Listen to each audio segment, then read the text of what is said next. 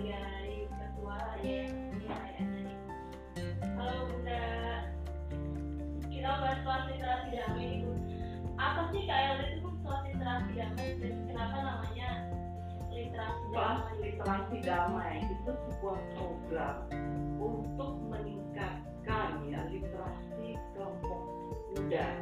Sebenarnya sih eh, bukan hanya milenial tapi lebih banyak kita tujukan kepada generasi Z yang lebih muda lagi.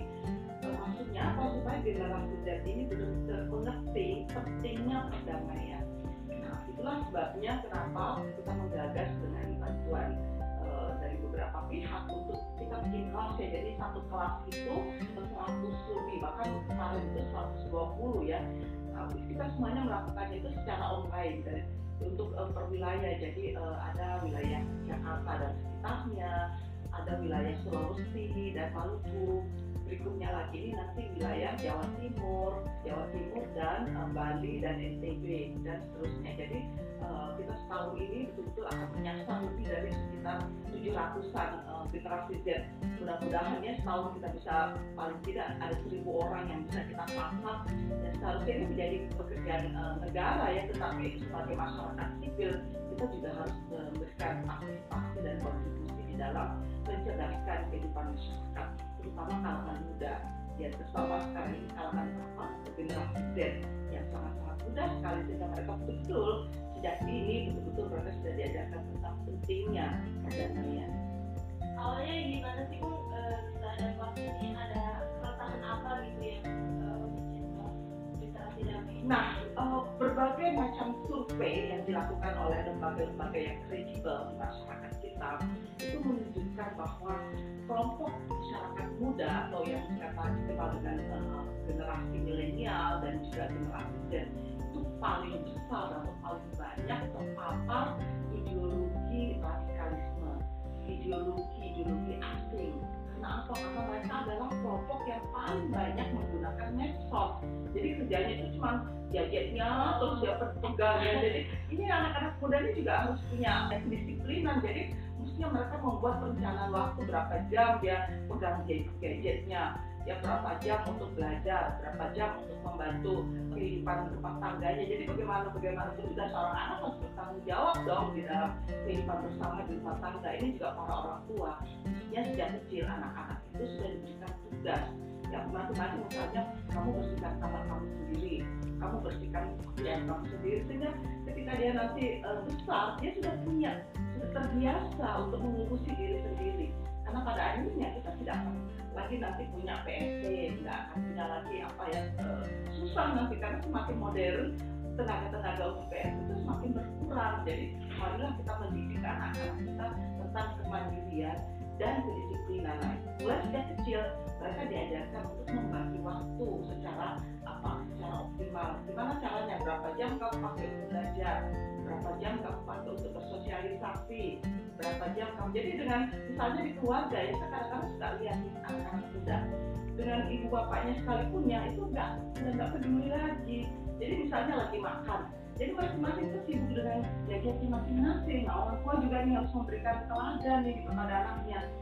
Kalau sampai di rumah bikin perjanjian seperti saya bikin di rumah yang misalnya kita lagi makan. Nggak boleh ada eh, gadget atau apa kita handphone atau apa di meja makan. Makan ya makan tapi kita makan ngobrol. Sehingga tercipta kedamaian keharmonisan nah, dalam dalam ngobrol itu kita tanya kamu hari ini apa saja yang terjadi? Kamu mengalami apa saja? Jadi kegembiraan ya kesedihan itu lagi di dalam keluarga sehingga nanti dia tidak memendam. Nah dalam dalam konteks yang sekarang ini kan banyak anak-anak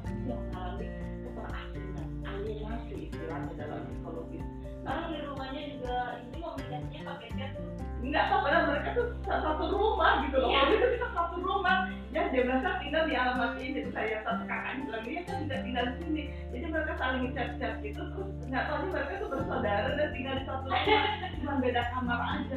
Kan sudah problem buat saya itu betul-betul problem yang krusial. Karena tidak kita me- membangun kembali ya keakraban jejak keluarga. Karena kalau tidak ada komunikasi komunikasi antara suami istri ini Amna ya. Jadi ini berbahaya sekali. Jadi bahkan kalau terjadi masalah di si istri curhatnya ke FB ya.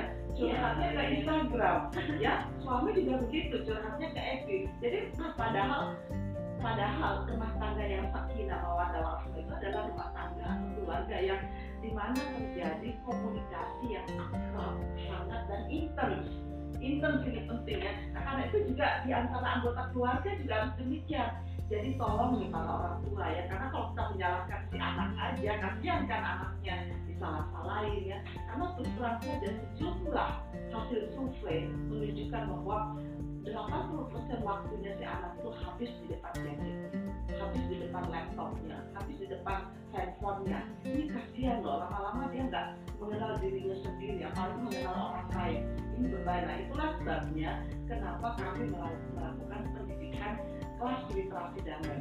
Nah, apa yang diajarkan di sana ya? Anda kami mengajarkan yang pertama itu yang materi-materi core-nya, materi-materi intinya itu adalah pertama kita ajarkan penguatan literasi agama. Sehingga dia betul mengerti agama itu apa sih sebetulnya agama itu, fungsinya agama itu apa, terus bagaimana pada akhirnya kita berharap dengan literasi agama ini semua peserta kelas literasi damai ini betul-betul punya respect punya penghargaan terhadap siapa pun ya yang berbeda agama dan kepercayaan. Dan juga mereka diajarkan bahwa agama itu ternyata beragam sekali ada banyak macam agama. Di dunia ini lebih dari empat ribu agama loh tahu aja. Nah tapi kan pilihan agama itu adalah pilihan yang sangat privacy ya. Jadi nggak boleh kita memarahi orang atau membenci orang karena pilihannya berbeda gitu kan kita juga beragama itu karena keturunan. Coba kalau saya tidak lahir dari keluarga yang uh, muslim misalnya pasti hari ini saya tidak beragama Islam kan? Itulah sebabnya bukan salah saya juga kalau saya beragama Islam. Misalnya kalau ada ada yang kemudian beragama Kristen atau juga beragama Yahudi misalnya bukan salah dia karena dia mungkin lahir di dalam keluarga yang beragama Yahudi. Ini loh pentingnya uh, literasi agama di samping itu ada literasi budaya. Nah diajarin nih anak budaya-budaya Nusantara yang tumbuh sejak ribuan tahun yang lalu. Jadi kita melihat bahwa nggak boleh kamu membenci orang lain karena budayanya berbeda. Wah tapi dong kita hidup dalam masyarakat yang sangat sangat heterogen. Untunglah ya para leluhur kita itu punya punya apa punya uh, ikon punya simbol bineka tunggal ika beragam ragam budaya tapi kita kita tetap satu ya satu Indonesia. Yang menarik ya yang ketiga itu adalah kita mengajarkan tentang literasi kemanusiaan. Bagaimana supaya terbangun empatinya? Bahwa sesama manusia itu pasti ada kelebihannya ada kekurangannya. Karena itu bagaimana kita saling melengkapi satu sama lain. Dengan cara apa? Saling membantu. Kita memahami kebutuhan orang lain orang lain juga memahami kebutuhan kita. Sehingga bangun uh, koneksi korelasi. Dan akhirnya kita berkolaborasi dalam kehidupan bersama. Lalu kemudian ada uh, literasi kebangsaan nih penting banget nih literasi tentang uh, apa keluarga negaraan ya. Jadi orang tuh mengerti anak-anak muda ini ngerti bahwa sebagai warga negara ingat ya kalian itu adalah warga negara di mana kalian itu punya hak dan kewajiban. Kita semua punya hak dan kewajiban yang sama sebagai warga negara.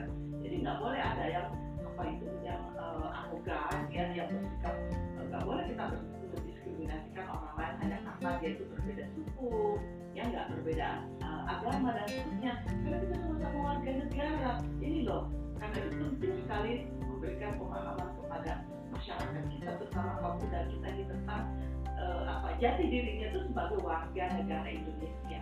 Nah terakhir apa yang diajarkan itu adalah literasi lingkungan.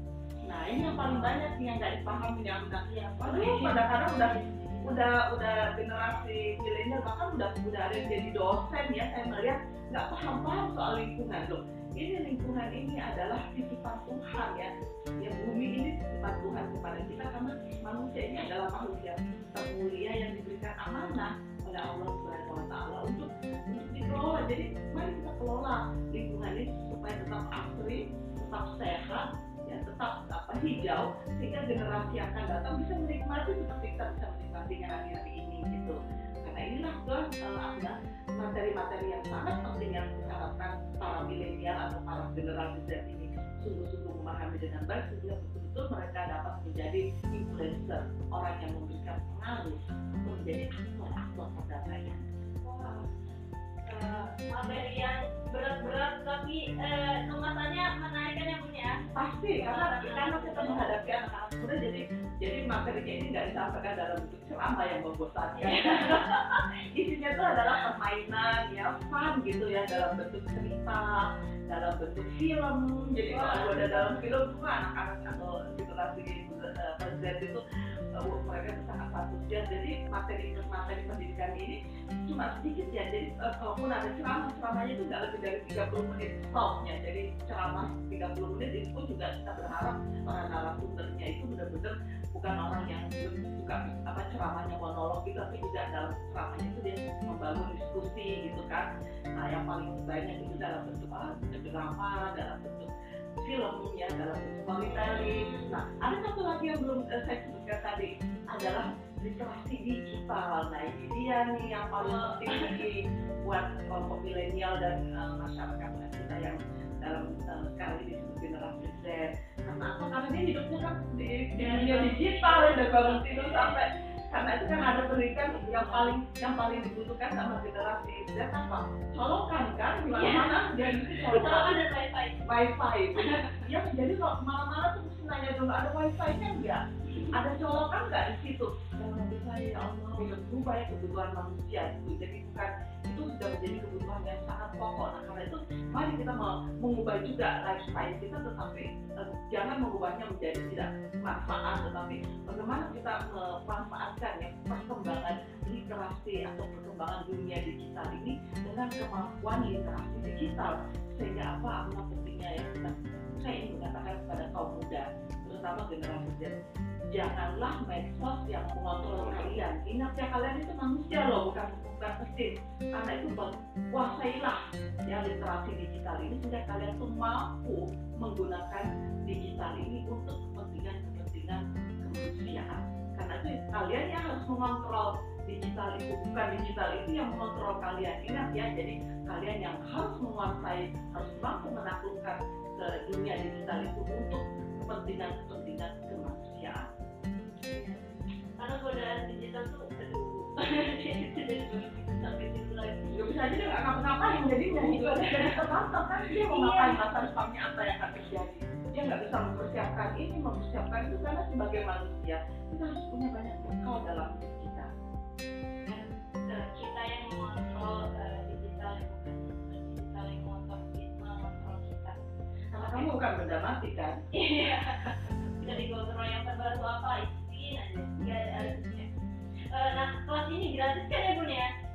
siapa aja sih ya ini gratis dan ya memang kita buka rekrutmen secara terbuka ya di masyarakat.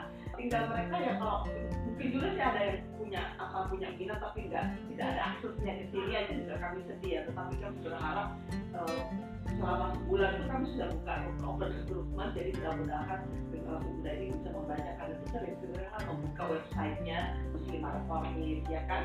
Jangan lupa follow Muslimah Foundation dan Cap Generasi Literasi nanti informasi seputar rekrutmen. Kita masih buka di beberapa kota lagi ya ya masih sekarang ini yang untuk minggu depan ini uh, wilayah Jawa Timur, Bali. Dan NTB. Karena itu kalian yang generasi Z dan generasi milenial yang ada di daerah Jawa Timur, ya Pulau Bali dan provinsi NTB itu siap-siap ya semuanya. Kalian ajukan lamaran, ajukan uh, pendaftaran dan mudah-mudahan kalian semua orang-orang yang uh, dapat diterima ya. Karena juga ada seleksinya yang sangat ketat ya jadi mohon maaf. Tidak semuanya mungkin dapat diterima tetapi saya berharap generasi muda uh, apa yang milenial maupun generasi Z-nya benar-benar memiliki uh, semangat ya untuk membangun negeri ini. Bukan hanya membangun negeri tapi juga membangun peradaban yang lebih baik uh, masa depan kita jadi yang bakal ikuti bakal jadi agen yang punya Iya, agen perdamaian, aktor-aktor perdamaian yang betul-betul menguasai literasi digital, menguasai literasi agama, literasi budaya, literasi lingkungan, dan juga literasi kebangsaan. Hebat kan, jadinya kalian ada menjadi duta-duta perdamaian. Oke, oke guys, jangan lupa ya daftar uh, follow terus informasi informasi tentang literasi damai ini di Foundation dan generasi-generasi. Sampai jumpa di podcast berikutnya. Salam Padira, pencerahan untuk keadilan dan kesetaraan.